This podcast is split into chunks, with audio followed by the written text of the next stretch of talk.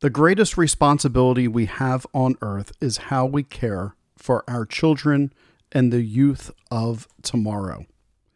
Do we lead with love? Do we understand what holistic care looks like? Well, my guest today has spent a career with wellness of youth and helping to coach others up. So sit back, grab yourself a cup of coffee or whatever it is that you're into you're listening to America Emboldened with Greg Boulden on the America Out Loud Network.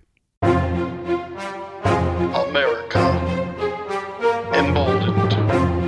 Great, I feel emboldened. You don't know the founding fathers. You don't know what they did. You don't know what they sacrificed. We have lost touch with the principles in the Constitution. Nobody's read the Declaration of Independence. You are voting for socialism, and you got what you voted for. Welcome, bold Americans, to another episode. I have a great guest for you here today. No other than Dee Hoover. Now, Dee Hoover is a wellness coach who specializes in supporting families and improving pediatric health outcomes as well as family wellness. Not only does she do this, but she has several certifications over the past 36 years personal fitness instructor and coach, nutritionist, lactation, bodywork techniques, and modality certifications. Uh, she graduated back in 1992 from the Brian Utting Massage School. Uh, she is also one of the advocates and workers with Kids First, which you might have heard earlier uh, on my episode with Dr. Paul Thomas. She's a co founder of Kids First Forever.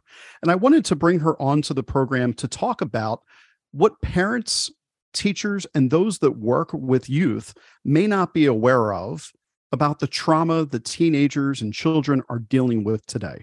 So, Dee Dee, welcome to the show. Glad to have you. Thank you. I appreciate it. I'm glad to be here, Greg. No, it's going to be fun. It's going to be great. I, I, was looking forward to speaking with you about this uh, since we spoke a couple weeks ago, and here we are in the new year. And what better time to address mm-hmm. what the ills of the world are for our children than at the start of a year? And I'll, I'll, kind of start right away. You know, we just went through Christmas, and many parents were uh, figuring out what they get their children for Christmas uh, figuring out what type of gifts they should put under the tree for them. And I know in my family, I have an 11 year old who wanted a cell phone. And I said, absolutely not. And she said, Well, all my friends got cell phones last year or this year. Why can't I have one? And I said, When you're in high school, you'll need one.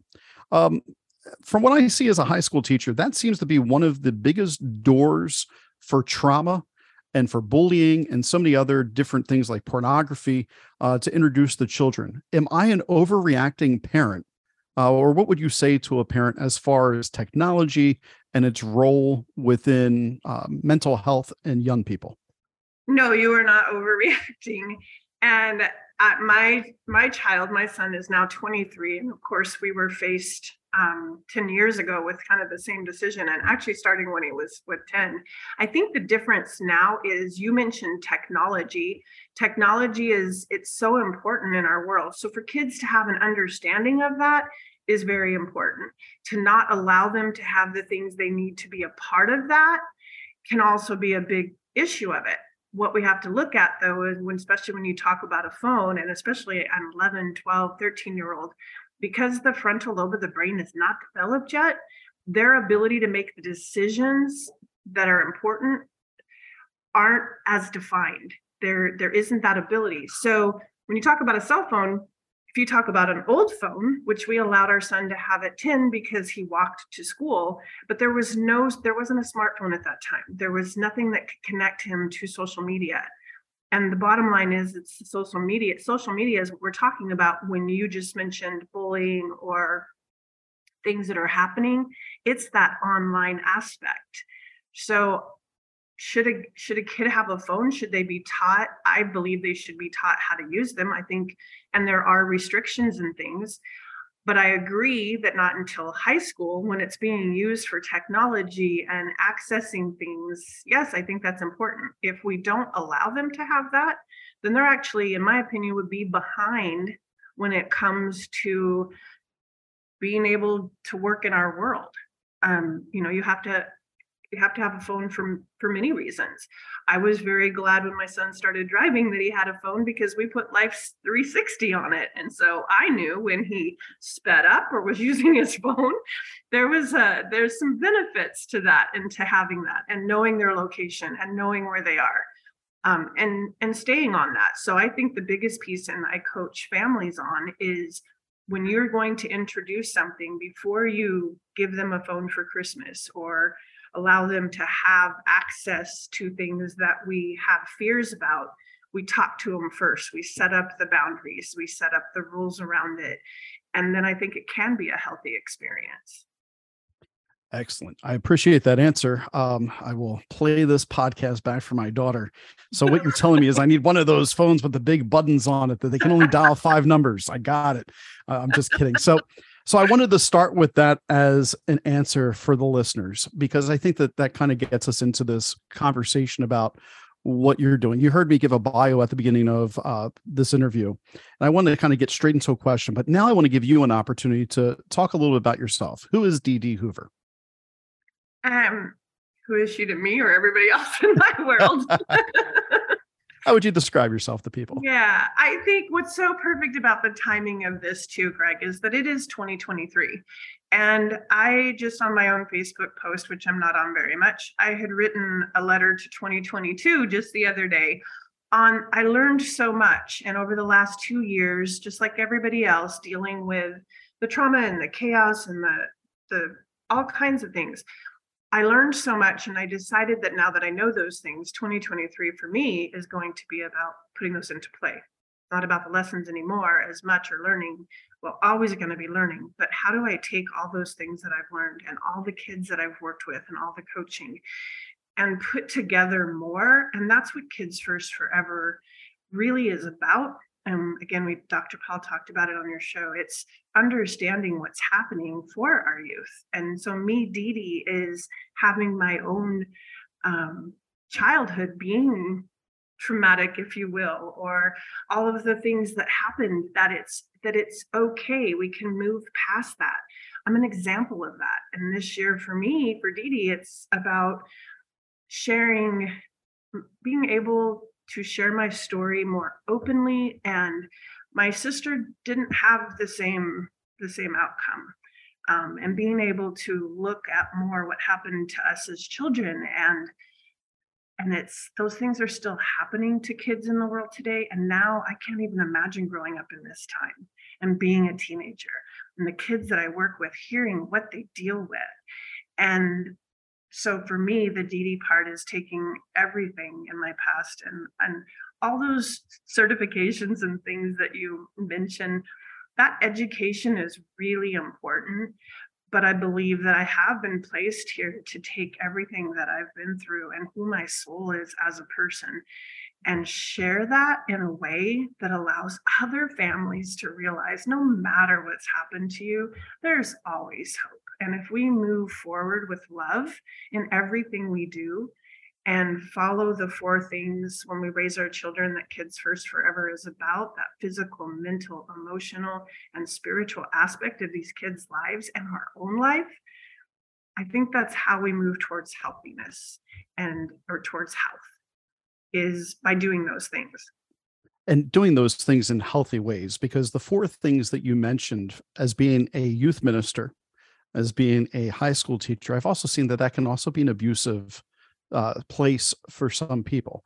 And so today I want to focus on both what our young people are dealing with in their lives, talking about some of that trauma, as well as maybe what people are unaware of, because I think education is so very important for understanding and compassion and empathy. Um, I, I, I will just speak to some of my own experiences today and feel free to give some of your personal experiences for listeners if you'd like to.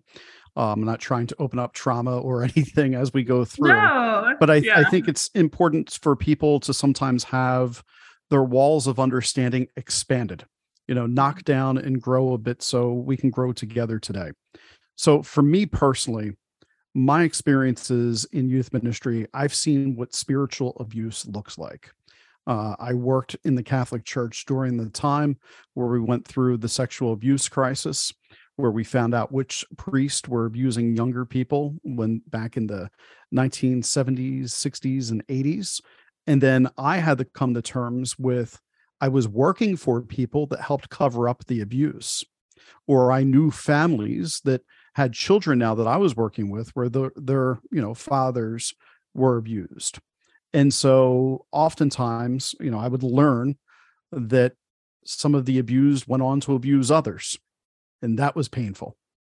Um, in high school, moving over to there, I discovered what physical and emotional abuse look like as parents neglect their children with either they don't have the means to provide meals for them or there's physical abuse uh, sexual abuse and so the horrors that children are dealing with outside of you know what we start at the top with technology um, there's still a, a real mental emotional physical and spiritual abuse that's going on with our young people and we can equip one another better to recognize those signs.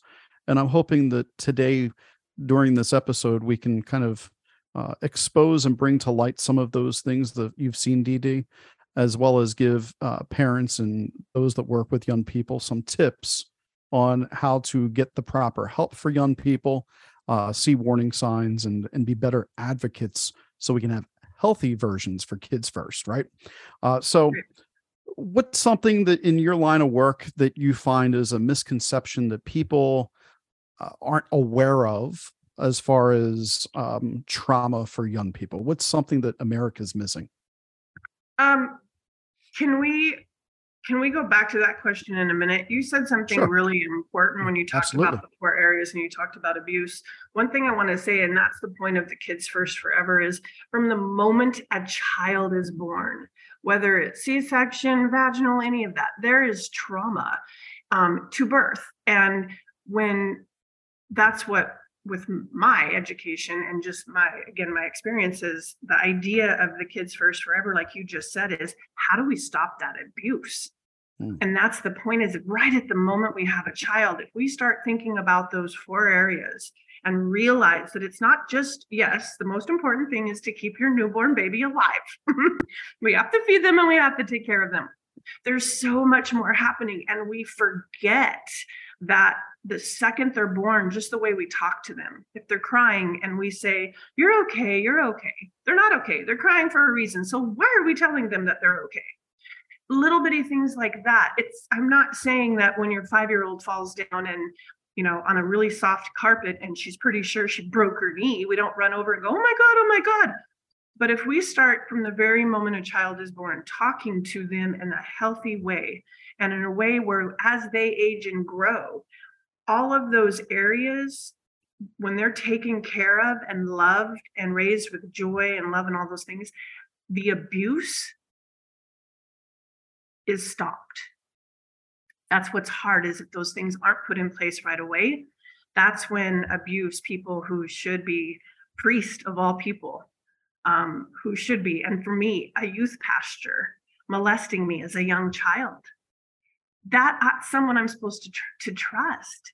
And that's what's been great though, is like you had said, you don't want to open up trauma. That's the thing is that when things happen to a child, when they're able to, when we're able to see it or notice it or find it, hopefully prevent it.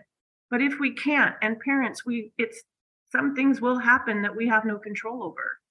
And if we can talk to our kids, and for me, deciding that this isn't going to rule my life or become everything or become like a downfall.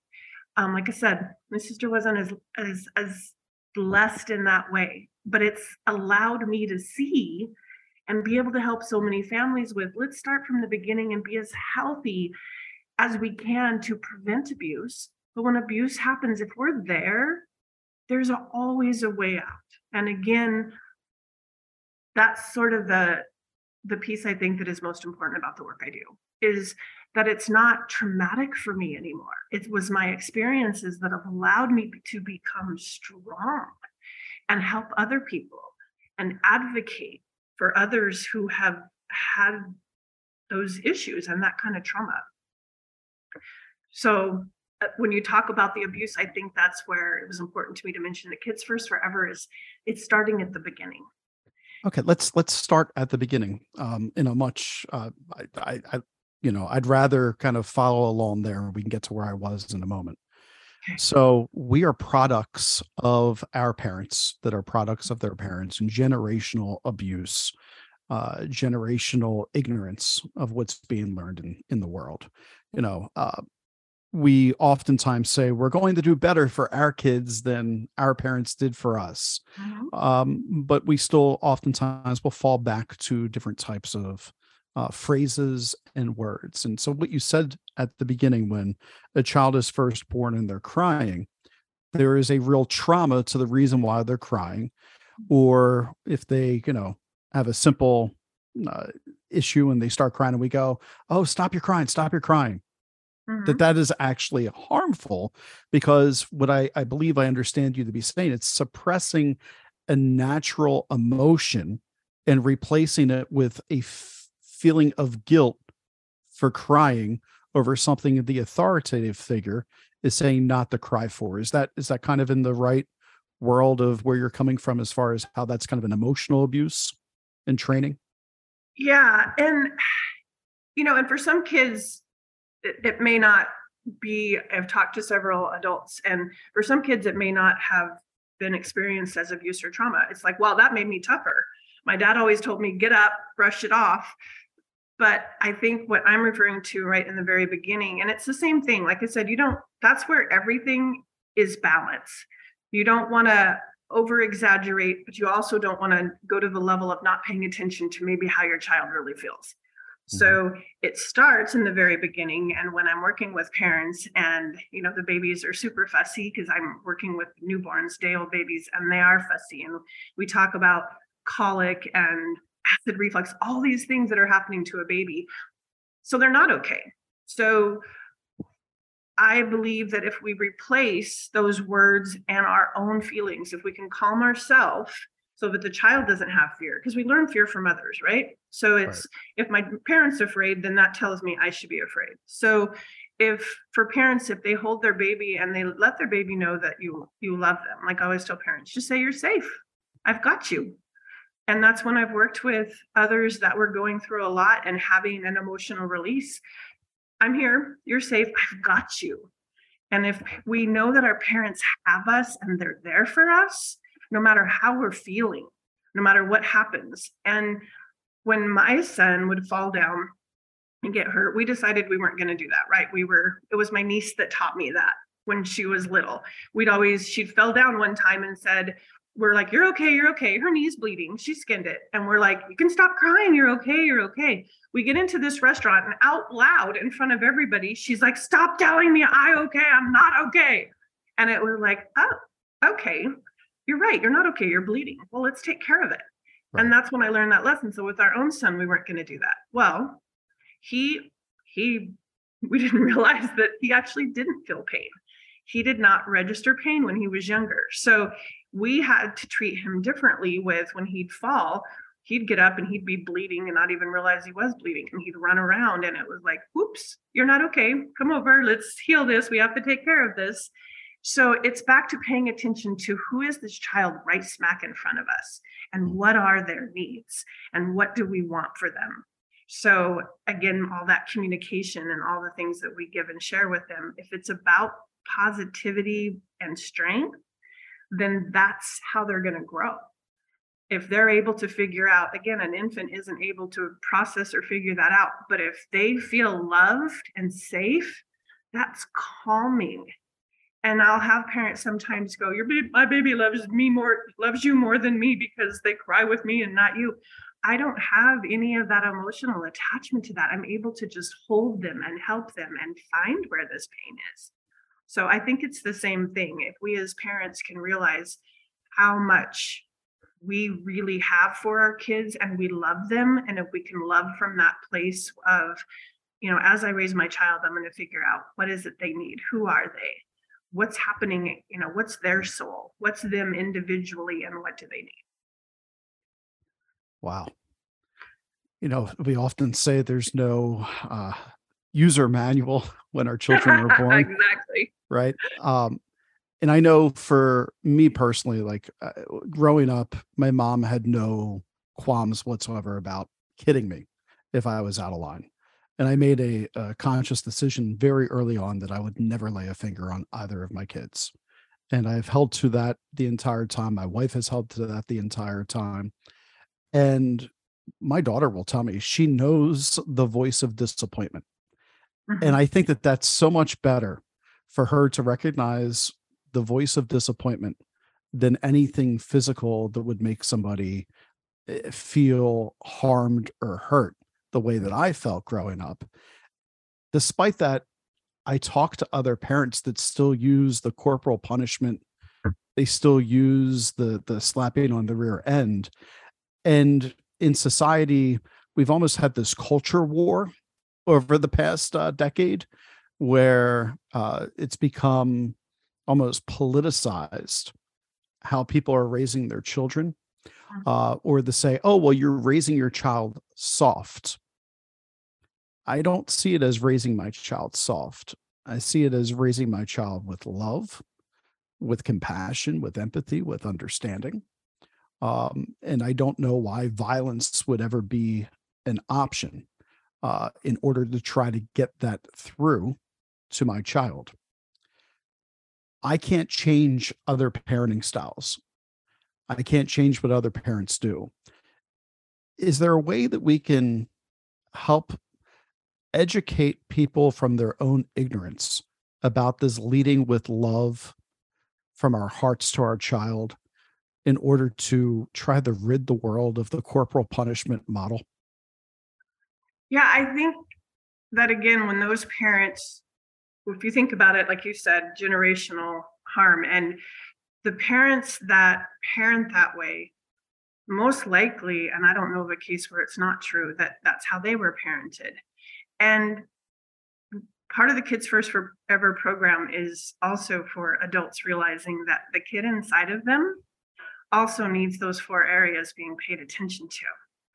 That if they, and that was something that, um, again, when raising my raising our son, my uh, his dad had experienced being spanked. I, as a child, was not allowed to be spanked because I wasn't well, but I watched what spanking did and hitting did to my sister. And I always ask people, like when I I know of a few people that swat their kids on the bottom. I've always asked why, if you're unhappy with what your child did, and you're trying to teach them the right way, and you smack them on the bottom, that's a physical reaction to what happened. And I don't, I could just never get or understand that on you're doing, you're doing something that in my eyes it's it's not going to help them or support them. Where if we, like you said if we lead with love and parent with love and that disappointing voice um, for us we always would explain hey this is the behavior. And that's the thing is we have to realize that the behavior is separate from the child. And i think that's what happens when the you said the corporal punishment by spanking a child you're saying that child is bad or wrong it's the behavior. Our children are born beautiful and loving and caring and it's us that ends up you know as soon as they're one and they touch something they shouldn't and we slap them okay well that means then you should i should go slap somebody else if what they do is wrong. That's what you're teaching them. Every single thing we do to a child as a parent is teaching that child what to do moving forward. So if we're going to spank them then they should be allowed to spank us when we do something wrong. And that's the thing. I don't want to do anything to my child that i wouldn't want my child to do to somebody else. I don't want my child to walk around slapping people on the butt. So it's i think it's one of those things that again if we um, dr paul thomas and i t- will be talking about this more on the show um, on our our against the wind which is changing now to with the wind. By the way that's a secret um, it's out there now. Yeah. Don't tell them i i did that. Um, there's going to be a part of it called living room logic. And that's the thing is i felt like we got away we have gotten away from sitting down with our kids at the dinner table and talking. Or when the kids come home from school being in our living rooms that's when that's when we're supposed to be getting our best life lessons is in our own home in our own living room and that's where i feel like now homeschooled children are getting so much more than those that are going to a public school system because they're not always getting that living room logic time. And so that's part of it is i want my child to know that with his words and with his actions his love that that's what's going to lead him forward. So if, if our children your kids and my kids end up having kids that they'll know because we raised them with that that's how they're going to move forward with their kids. That's a that's a great perspective to understand that what we learn in life is often what gets modeled back eh, in that generational movement. We're going to take a quick break right here and when we come back, we're going to expand on some of those other areas of Kids First Forever and continue our conversation about coaching uh, with Dee Dee Hoover here on America Emboldened. We'll be right back, everybody. You're listening to America Emboldened with Greg Bolden, special guest Dee Dee Hoover here on the America Out Loud Network.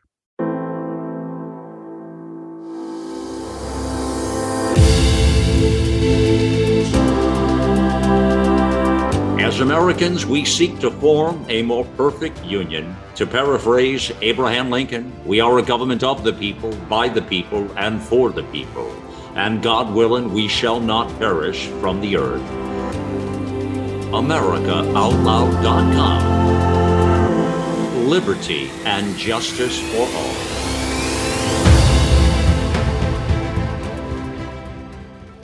We know you love the versatility and portability of the Genesis Fogger, but sometimes you just want to set it and forget it. Well, we heard you. Introducing the UX4 HOCL Atomizer. This stationary unit quietly protects you and is perfect for smaller spaces. With over a quarter million units sold in Japan, it's now available in the United States. Visit genesisfogger.com forward slash out loud to see the UX4 in action and receive a 15% discount on either Fogger with promo code OUTLOUD. With Genesis, you're ready for anything.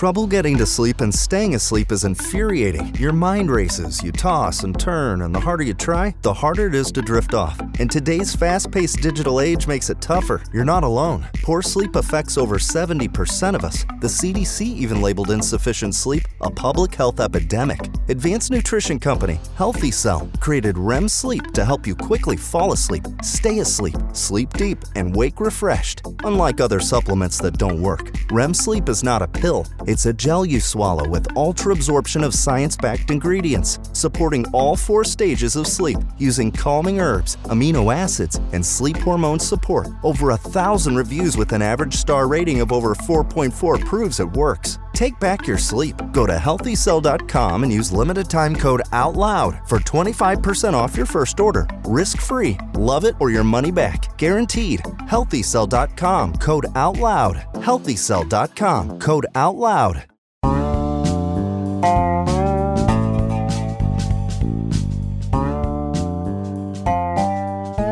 Welcome back, Bold Americans, the second segment here with Dee Hoover.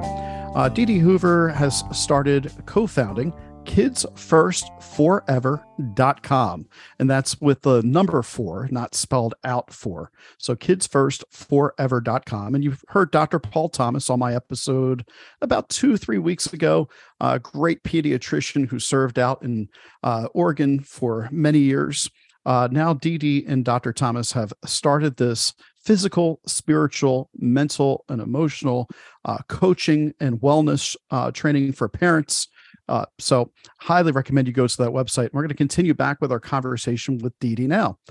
Dee Dee, so we were talking about kind of the emotional, mental development at birth.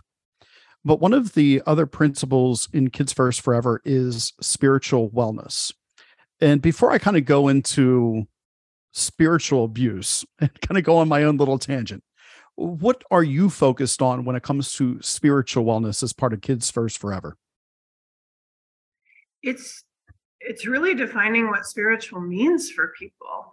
You know, we have many religions, and so when someone hears the word spiritual, some people go to um, you know, I think it's been tough because it used to be about we would talk about God and our beliefs and our religion. And then so many people, including myself, it became more about who my soul was, what I'm here to do, and that spiritual aspect. And every person has their own opinion on what that is. And so I think with Kids First Forever, it's honoring. So all the kids that I work with, especially teenagers, I ask them, that's the first question is what does that mean to you? Do you, you know, do you attend church? Do you follow Catholic protocols? Are you, is your family, we have one family that they're Indian and they're um, I think that's Buddhism that they're they're following and there's just there's different ways that people look at what that means and i always say when someone says i don't know i'll, I'll ask what's your higher power what is when you think about your higher self when you're being raised to be your best you where does your strength come from for me that's my that's god and that's everything in my world and everything that he has created so but it's different for everyone. But figuring out what that is first for each person, what that spiritual piece means, and then and we nurture that. We don't make somebody wrong because they believe in something we don't believe in. What makes us, you know, how do we think we're right by something? And it's the same thing what's happening in the world right now. My truth isn't what other people's truth is. So when we think about spiritual truth, any of those pieces, not everybody agrees. Yeah, I, I struggle. I, I struggle with that statement about truth and people's personal truth because of what I believe is spiritual abuse. And uh, I'm gonna that that's a, probably a great segue that you said that. Um, okay, so right now in America we have uh, conservative media. Um, some of my colleagues that go on long diatribes about LGBTQ plus uh, talking about you know what the truth is versus what's a psychological condition um, and i tend not to go there on my show for the fact that i have trans youth that i teach and i try to acknowledge the um, emotional well-being of them should they ever listen to my show. Um, and when we talk about how everybody has our own truth uh, something that I learned from my faith is that there's got to be, at the end of the day, a real, authentic truth. Mm-hmm. That things are black and white eventually, that they're not gray. But we're living in a world right now that's telling everybody that live your truth. And it's giving a really confusing signal to young people to parents afraid to be labeled as transphobic should they say anything that's out of line. I'm really curious with what you're talking about with spirituality and mental wellness and emotional wellness. How does Dee Hoover address the trans movement, LGBTQ plus? How do we provide that nurturing, loving environment and making sure that people aren't harming themselves because of what they have as a, mental um, this this morphia almost of who they are. I don't know how to approach this topic on my show, but I do see that a lot of people don't lead with love, and that's just what I'm what I try to do. But I don't know. So I'm looking for you as that wellness coach. Help me be a better better host and better uh, moderator of this type of content. Well, I have become very experienced with this topic. And so let's go back to the the truth. You're right. There's there's only one truth, correct? That's, you know, it, it, we we hear that all the time. And especially like you said with someone who, you know, if with our religion or with our faith whatever it is, that's the truth. Where when I say that each person has a truth just because again, I understand if we say to someone, and especially with this the youth and the LGBTQ community, I have a family I'm coaching right now. And of course, the parents are struggling with what's happening with their children. And I, the way that I approach this with the child is first of all, again, we have to remember what type of ability a child has. What can they do? They can't, their brains aren't fully developed. And, and even up until 12, the spine isn't fully developed. So there's all kinds of things happening for them. They're constantly growing and changing. So if a child comes to us and says, like in the the this someone called it a movement of transgender, we are so toxic that I believe so much of the toxins in our world and how people are being raised, and because we haven't been really led with love and understanding for so long, that the kids, our children are confused they're going through so much. And within this child who thinks, yes, I was born a girl, but I don't feel like a girl. I'm looking at society and society, what society says is the boy, that's how I feel. So that's how I want to be. But if I, if we say to this child, you know, you're just messed up, that's not the truth. That's, it's not okay. It's because of this or that or whatever. What's true for that child in that moment is how they feel. And it's the same thing we're seeing in society. My truth is my truth. That's how I feel. You may not agree with me, but it's still true to me. And in, in these kids, it's still happening to them. Whether or not we want to understand it or get it or anything else, it's happening right in that moment. They are confused. Or for them, they're not confused. I'm, I'm a boy. I want to be a boy and I want you to call me he. I want you to do these things this way because that's what makes me feel better. But I look back at some of the families I'm working with and I look back at, you know, more childhood things and things that happen. Everything that may have happened to them brought them to this point. And I know of a woman who um, just was so confused about who she was and how she felt. But because she was always being told, she's okay, you're fine, you're beautiful, you're great but that's not how she felt to the point where, wow, I'm being told I'm great and I, you know, I'm beautiful, I'm this, I'm that, that's not how I feel.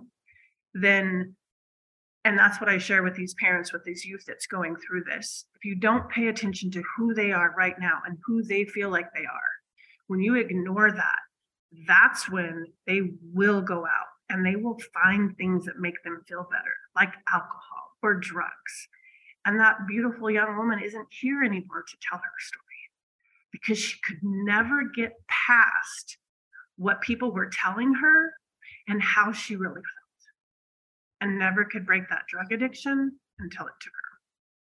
So I think it's the same thing when I'm working with families, and I'll explain to families whether you get it or not for these parents, we still have to love and embrace our children for who they're being right now that doesn't mean that it may not change in two years or three years. But if you keep telling your child that you and I this just this last week, one of the the parent said, I, I love my children more than anything. I will always love my children no matter what. But when you say that, you're saying you love your child unconditionally. But you've just now said the only you don't love them unconditionally because you've placed a condition. If you're going to be in my house, you have to act like a girl. I'm not going to call you a boy. I'm not going to pay attention to anything you might going be going through. You talked about spiritual abuse and mental emotional abuse. If we're not paying attention to our who our children are, that's that emotional piece. If I don't feel like you love me and care about me for just who I am, I'm not going to be able to be any different or better or grow. I'm going to get so stuck in how you feel, I won't even feel or understand how I'm it's seldom that an answer will leave me without words, but that answer was very well stated. Uh, it just goes to the core of, I think, why I'm uncomfortable when I listen to podcasts, when I listen to media, with the way the issue is addressed and divided rather than seeing the individual. Um, and I appreciate your words and hopefully they they spread and people get to kind of hear that to there's nothing wrong with acknowledging feelings. Um, I, I often say that there is a famous podcaster that gets it wrong. Uh, ben Shapiro, he often says facts don't care about your feelings. And I always say Ben Shapiro gets that 100% wrong because feelings are so much of why we make the decisions that we make in life. And so obviously our feelings have got to be weighed in to the facts it's also the reason why I think like Matt Walsh, uh, his uh, "What Is a Woman," got so much wrong because I believe what he was saying is factually correct, what he wanted to make his point with, but he was unwilling to listen to the conversation that everybody else was trying to have about what is a feeling and why may a feeling lead somebody to suicide or to drug abuse, to alcohol abuse. And that's the humility that we all need to swallow. You know, I, I preach that on my show often that, uh, you know, humility over hubris, right? It's, um, it's Mhm. less about being right with the statements that I make and more about being willing to be humbled. And your, your, your answer was very humbling. Wow. Okay. Well, I'm going to, I'm going to try to recover a little bit here and, uh, uh, Well, and one thing just to add to that too, Yeah. it's it's connecting all four of those areas. So we're talking about those things, and that's the pieces I feel like when we're raising our children and just being ourselves. If we have who we are physically, mentally, emotionally, and spiritually connected, and and healthy, then again, it it helps to prevent abuse. But if we're being that way as parents and we're raising our children that way, by that connection, all those mm. things being strong, they can help each other and feed off of each other. If you're unhealthy physically or mentally, emotionally, or spiritually, if you don't have any spiritual foundation of who you are, what you believe in, what your faith is, all those oth- those other three areas suffer. And that's part of it is making sure that again, when we're raising our children, from that moment we put them in our arms, paying attention to all four of those areas. Well, you know, they're really not mentally developed enough. So how are they supposed to know brainwise? They don't understand us, blah, blah, blah. Okay, well, if you keep thinking that way, then you keep acting that way. And if you keep acting that way, then they never get to understand what from the very beginning, what what we mean and how we're trying to love them. So let's uh let's get into how we recognize trauma and abuse. Maybe you're a parent and you have slapped your kid before. Maybe you're a parent and you have told a kid, stop your crying. You know, there's nothing to cry over. I'll give you something to cry about. Right. Isn't that that I phrase? remember that one. yeah, I remember that one well too. Um, I've never used that one because I remember it so well. Uh, but that stated, how do we get those parents, as well as just the average parent that maybe is a little bit more self aware of what we're speaking of today? How do we get them to realize the warning signs that your child is suffering some trauma? What are some things that parents should be looking at that show that trauma may be causing an impact on their loved one? it's I, believe that it's and again it's different from age to age um, but especially right now we're talking more about just what's happening with our our teenagers our youth and that's when a lot of those decisions because when they're really younger we have more control if you will over what they're doing what their activities are we're driving them from place to place so I always say that in every moment, and this is where, because phones and technology have become so important, I mean, we'll go into a restaurant and I'll watch parents being on their phone and their kids are on their phone and nobody's paying attention to each other. It is wake up and pay attention to your child every single moment that you are with them. How are they reacting when they come home for school? Did they slam the door? We don't jump on them right away, but we notice the actions and how they're being are they not willing you know are they becoming super inward bound and shy and don't want to talk can't use eye contact just all the different things that we can observe can really give us those warnings if they go to their room they shut the door and never should be allowed to lock us out by the way i that is something that i um, i'm really really feel is important is that your child's bedroom door should never have a lock. We need to always be able to open up our child's door. And again, if we raise them that way from the beginning, what's harder is if they weren't raised that way from the beginning and parents are listening to this and going, okay, okay, I didn't do everything that I should have, Dee Dee. So it's never too late to start. But you have to then explain if you have an older child, hey, I'm going to be present now. I'm concerned. I'm seeing you come home and you're angry. I'm seeing you know i'm looking at your social media and i'm seeing things i don't like i i love you and i care about you so i want to be as involved as possible We can't be there 100% of the time, and we don't need to know everything. That's the other thing. If we're constantly telling, I need to know your every move, I need to know what you're doing, I need to know what you're thinking, that's our own fear that they're not going to make good decisions. But yet, if we raise them with that confidence and that love, we can trust that they're going to have those, make those great decisions. The more trust they have, the healthier they are and the more trustworthy trustworthy decisions they make um, we don't want to install that fear in them so i think i got off topic a little bit but just paying attention to what's happening and making sure that we make the time for our kids and that we haven't gotten so involved in our social media and in our life and the things that we're doing that we don't have time every day for our children they're gonna be gone before we know it. Although mine's back home, I kind of wish it was gone. um, it's it's a tough world. It's hard out there now, and I'm so glad that he, you know, he feels like for him that he's made great decisions. There's been some that weren't so great, and now he's back home with us. And rather than uh, beating himself up or making decisions as a 23 year old, the world the world is still tough. It's harder there was so much more independence when I was a kid.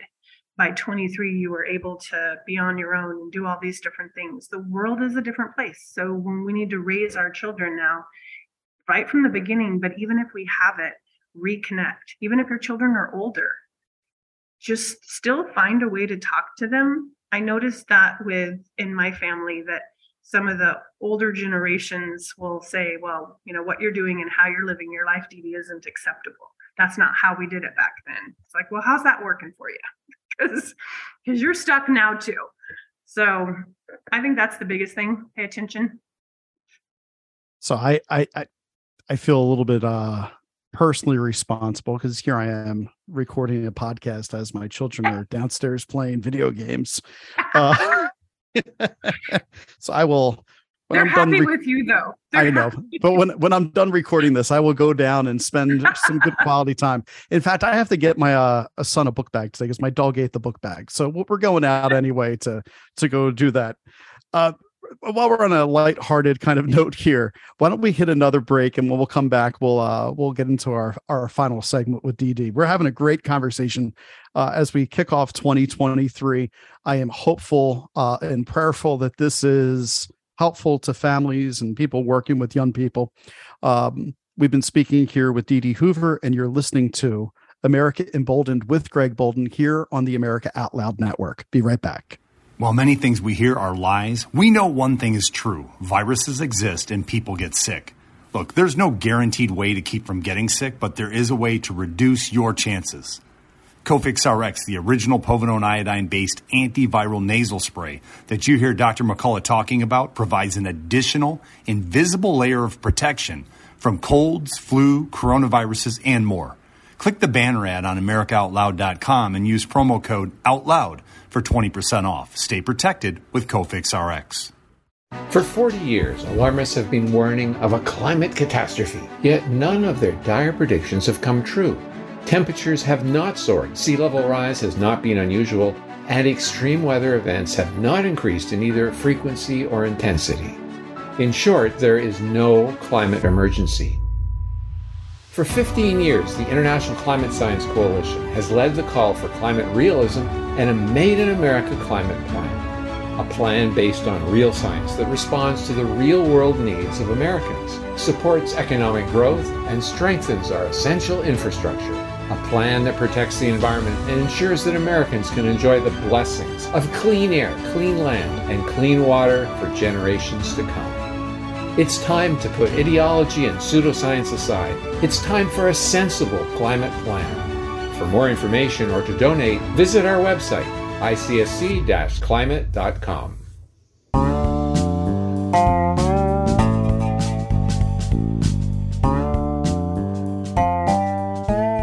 Welcome back, Bold Americans. We are talking with Dee Hoover of Kids First Forever.com. Again, that's with the number four, not spelled out. So, kidsfirstforever.com. We're talking about our young people, uh, the most important part of our world, our children. And we've been talking about uh, the coaching that Dee Dee does in order to help families have healthy outcomes and holistic outcomes for their children. And we're going to hit this final segment. And uh, Dee Dee and I were just talking about over the break, maybe make this segment for parents about the questions that I may have about my own kids. So maybe this helps you as a parent if you're out there as well. And so the first thing is, you know, I just got done telling you, Dee Dee, we play video games as a family. After the pandemic in in 2020, when everything got locked down, my son was about to graduate at the time from kindergarten, and we had to do a Zoom virtual kindergarten graduation, and my heart broke watching my son watch this Zoom screen on my big screen TV, looking around at his friends. And I was like, this kid just got cheated out of it. And so we started allowing him to play video games so he could talk to his friends that he had made in other classes. And it seemed to become more and more acceptable at that point that a kindergartner would be playing games online with a headset with some of their classmates. And eventually my wife and I, we started gaming with the kids as well. And it's kind of become kind of like the board game time does video games get a bad rap in society?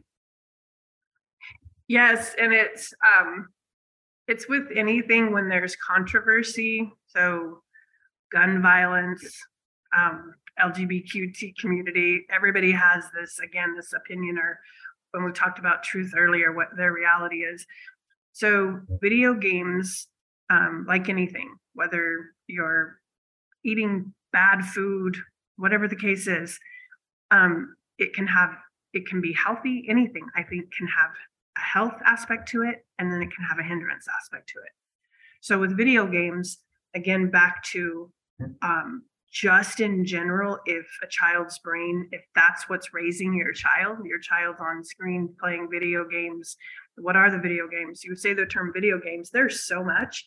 We played we we did video games with my son.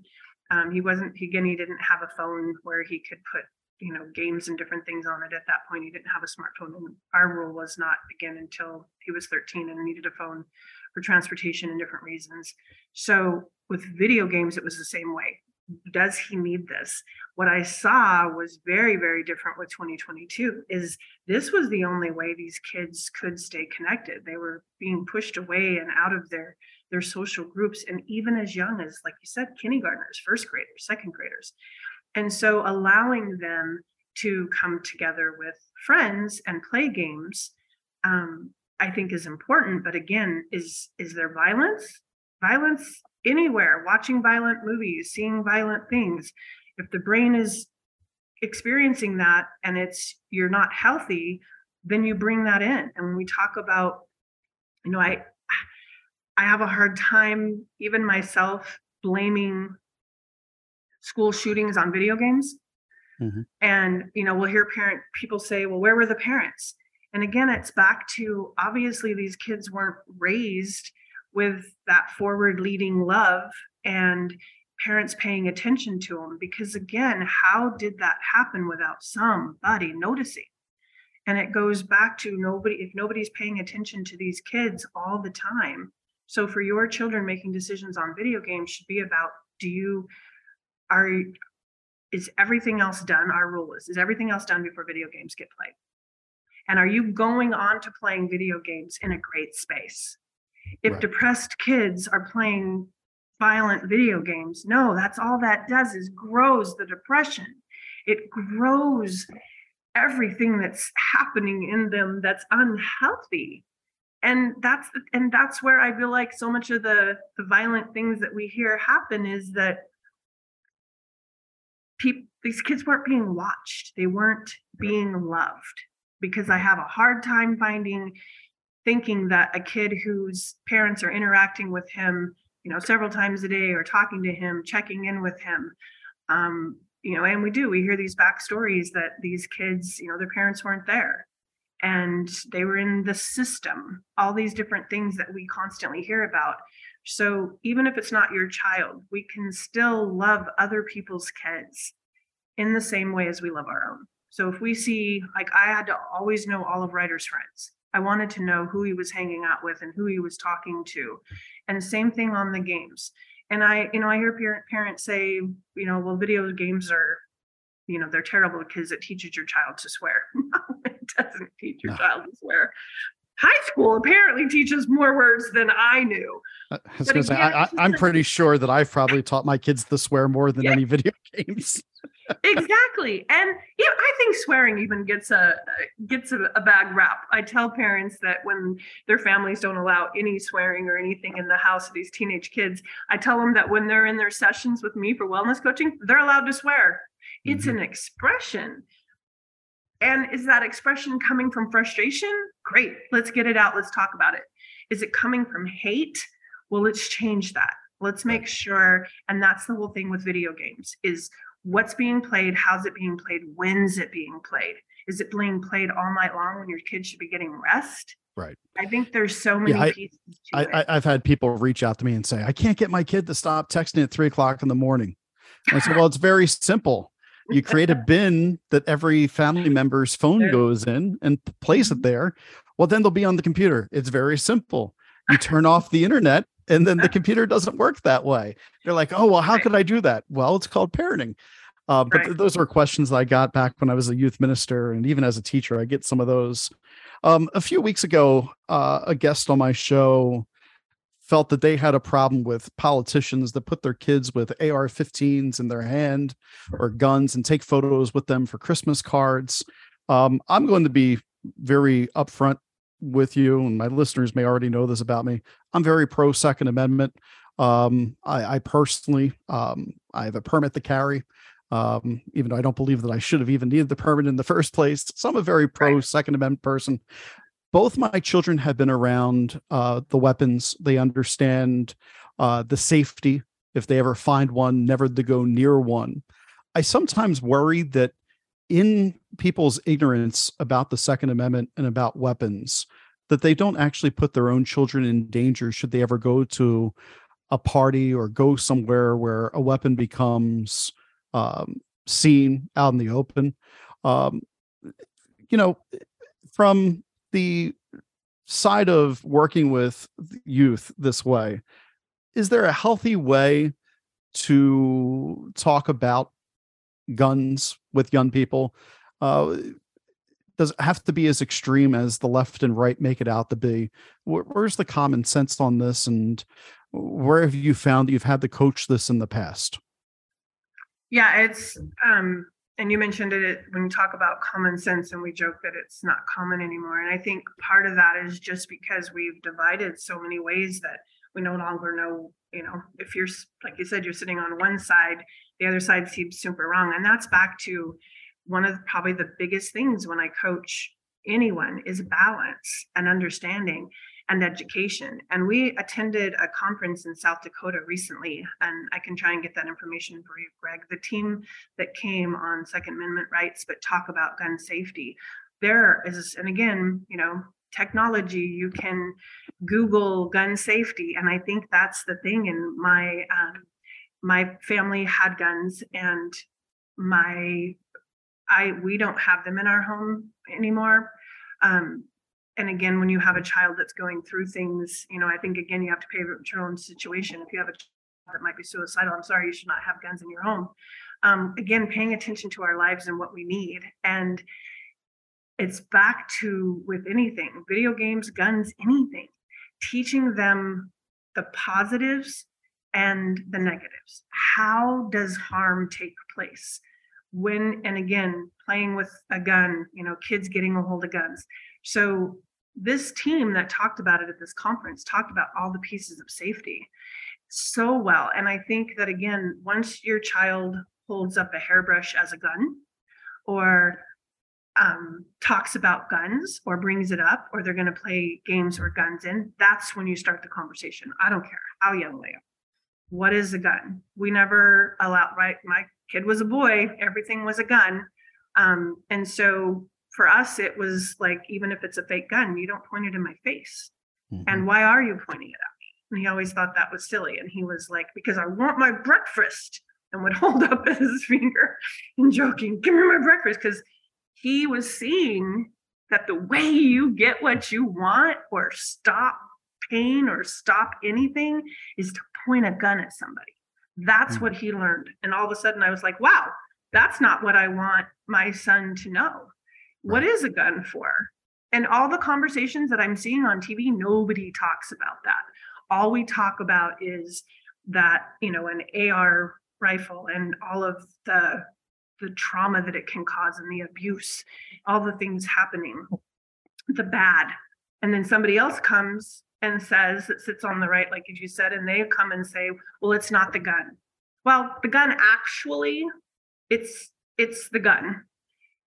Is it the reason the gun was the reason the gun got shot? The gun? No, you had to pull the no. trigger. Right. But if you didn't have the gun, if the child didn't have the gun, and I think that's it's the, the access. One, yes. Yeah, we're not seeing both sides aren't seeing this middle, this balance of let's educate and let's teach our. Let, I feel like we need to also teach our kids how to protect themselves without weapons. How do how do kids stay out of trouble without a weapon? Why do we even need weapons if we're being loved? And I'm not being one of those really frolly people that say you don't need a gun. There are reasons to have a gun I get it. And we also have to know who we are. And I remember when, um, because of some of my past and what had happened to me as a young lady, I thought I needed a gun to protect myself. So I went down, I got the permit, I got everything, I went to take courses. And the officer that was teaching me told me that he goes, Okay, first question I'm going to ask you Will you be able to shoot this gun with the intent of killing if it's your life or theirs? all of a sudden I'm like, oh my God, I don't know. And the fact that I don't know, I shouldn't have a gun. And so I mm-hmm. think that's the piece is realizing who you are, what you need, and what's happening. That's never talked about. I don't I ever hear I'm that. so glad you brought that up. I am so glad you you you just made all the points that you did. The other thing too is ladies and gentlemen, I don't care where you live in the United States. I, have talked to people that are conservative that give me grief over this. Lock your weapons up if you have children. They should be somewhere inaccessible to your kids. Um, I think that's the 101 of safety.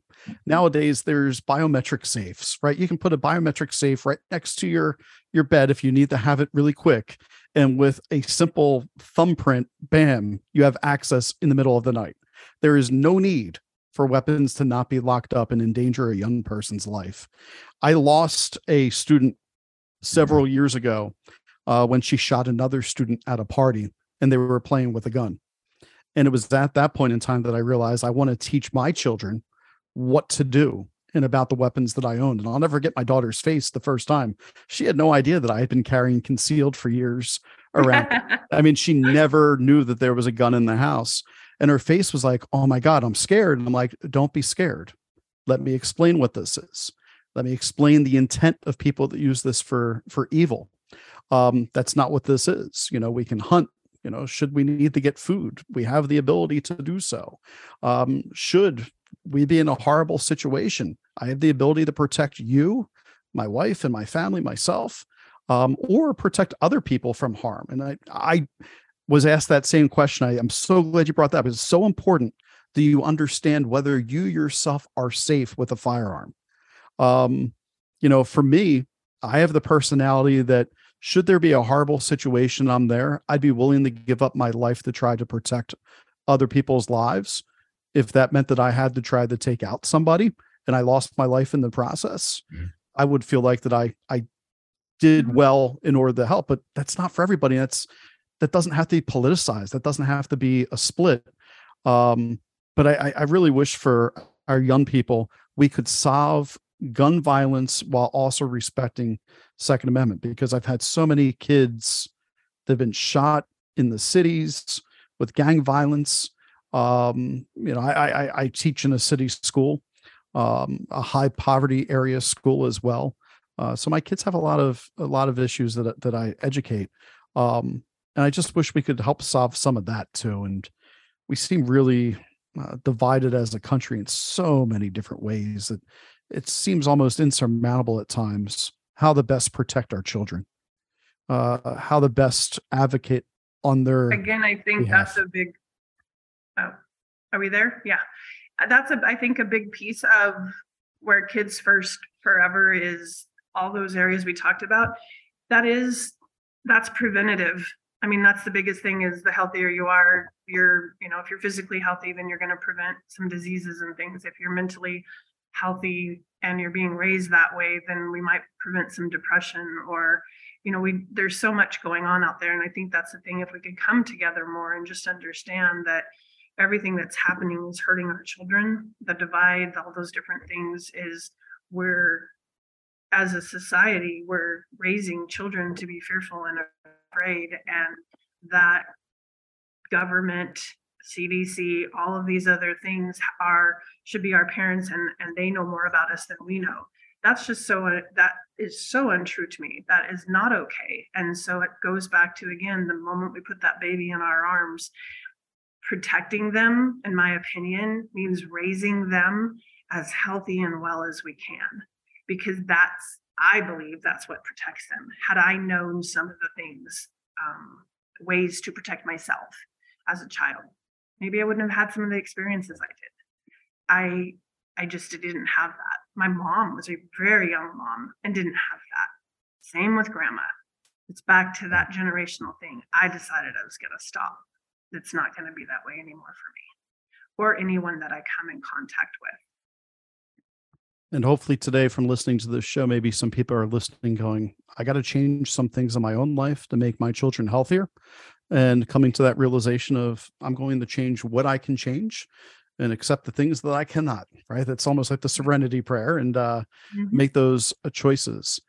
Now, I've been talking about the website in, in between each break, but I, I want to focus a little bit on coaching uh, and the services that you and Dr. Paul uh, are offering. Um, so, if you've been listening to this show today and you say, wow, this is uh this is enriching. I understand how wellness coaching could be helpful to me.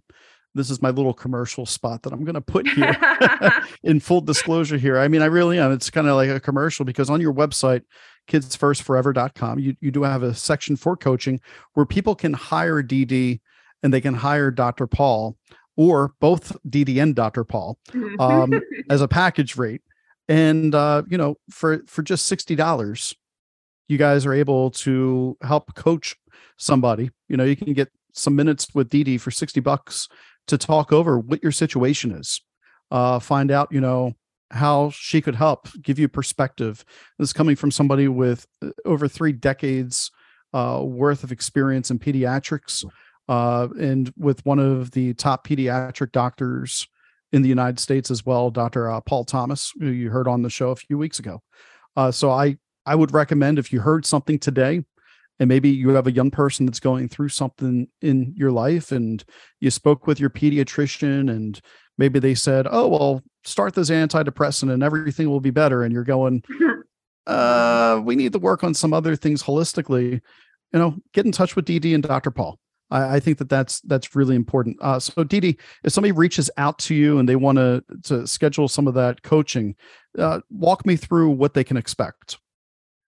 Well, first, the way to do it is because right now we're still, again, this is 2023 is sort of the breaking ground now that Dr. Paul doesn't have his Oregon medical license. Now he can wellness coach and share all kinds of information. His wealth of knowledge is incredible.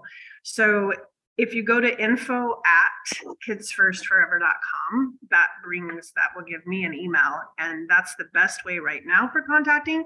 The site's still being developed and being brought up. We're hopefully we're uh, I always joke we're older, we're still learning technology and how to do things a little more online. But for us, it is that personal touch too, if they have any questions. But basically it is starting a session. If you're in the Portland area, can be in person um, if not, and I think that's what's great is just a Zoom talking to us. We do the the ones over Zoom. We have we're developing packages um, where if if you would rather just email questions and you get emailed answers, there's going to be all different kinds of ways.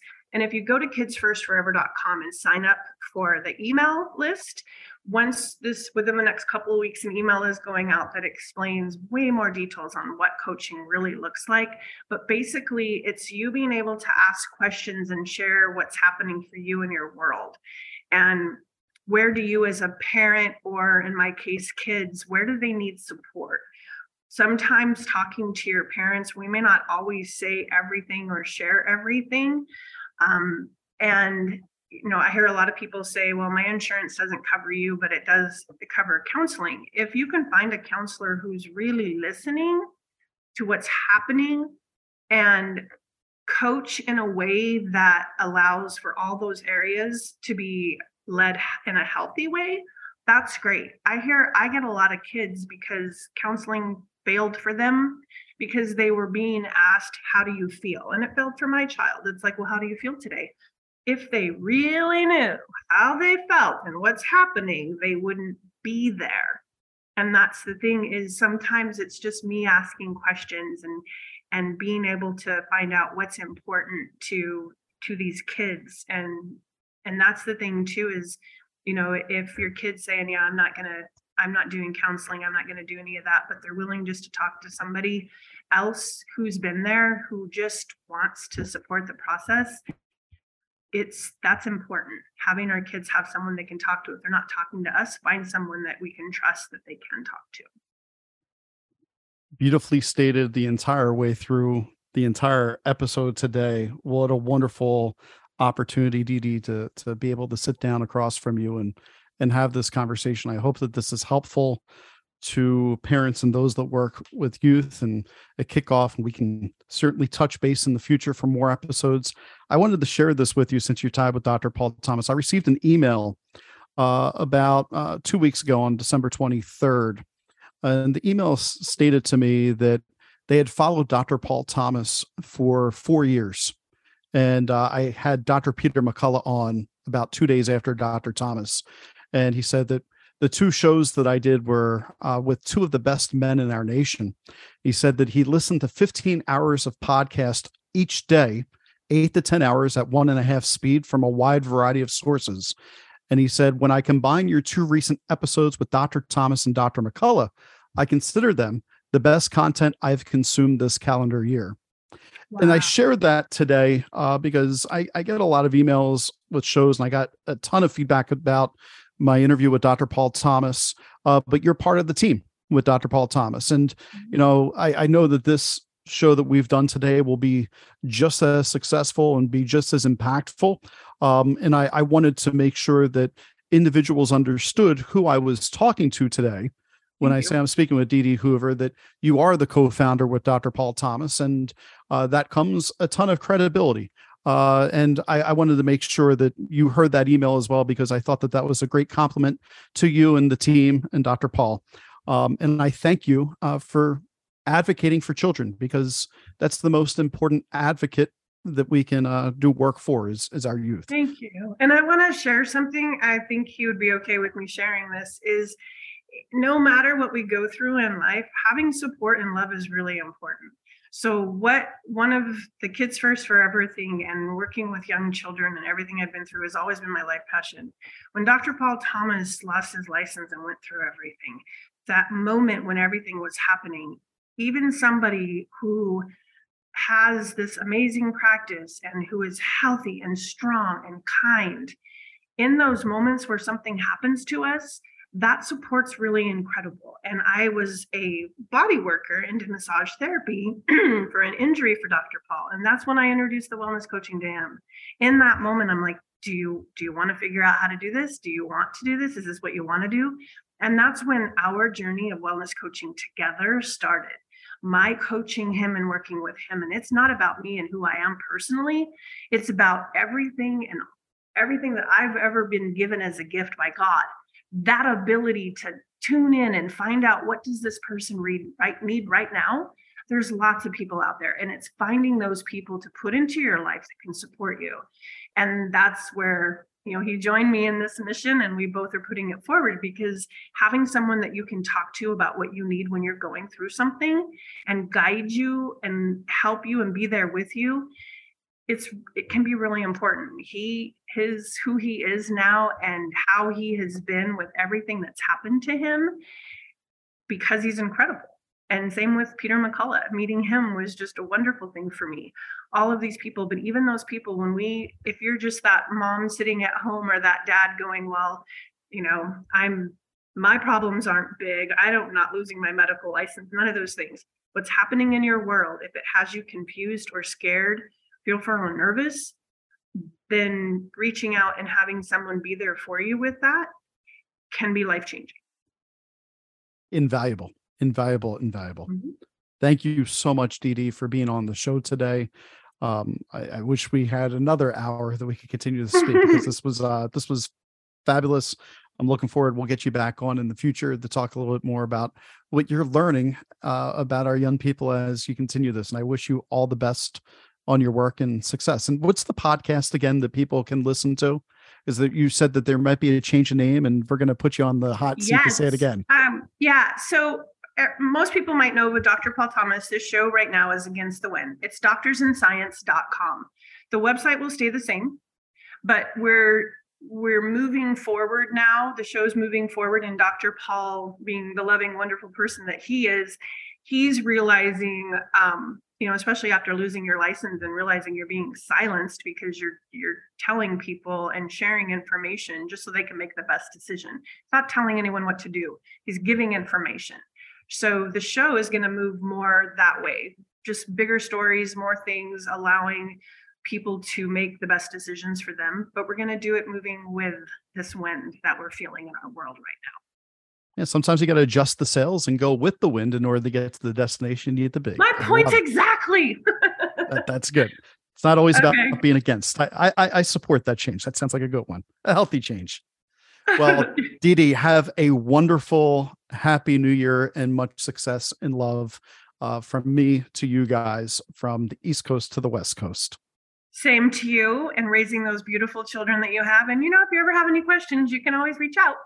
Well, thank you very much. I will. All right, everybody. This has been another wonderful, phenomenal episode of the show. I'm so joyous and glad to be able to present this to you. I hope that I've honored your time well here.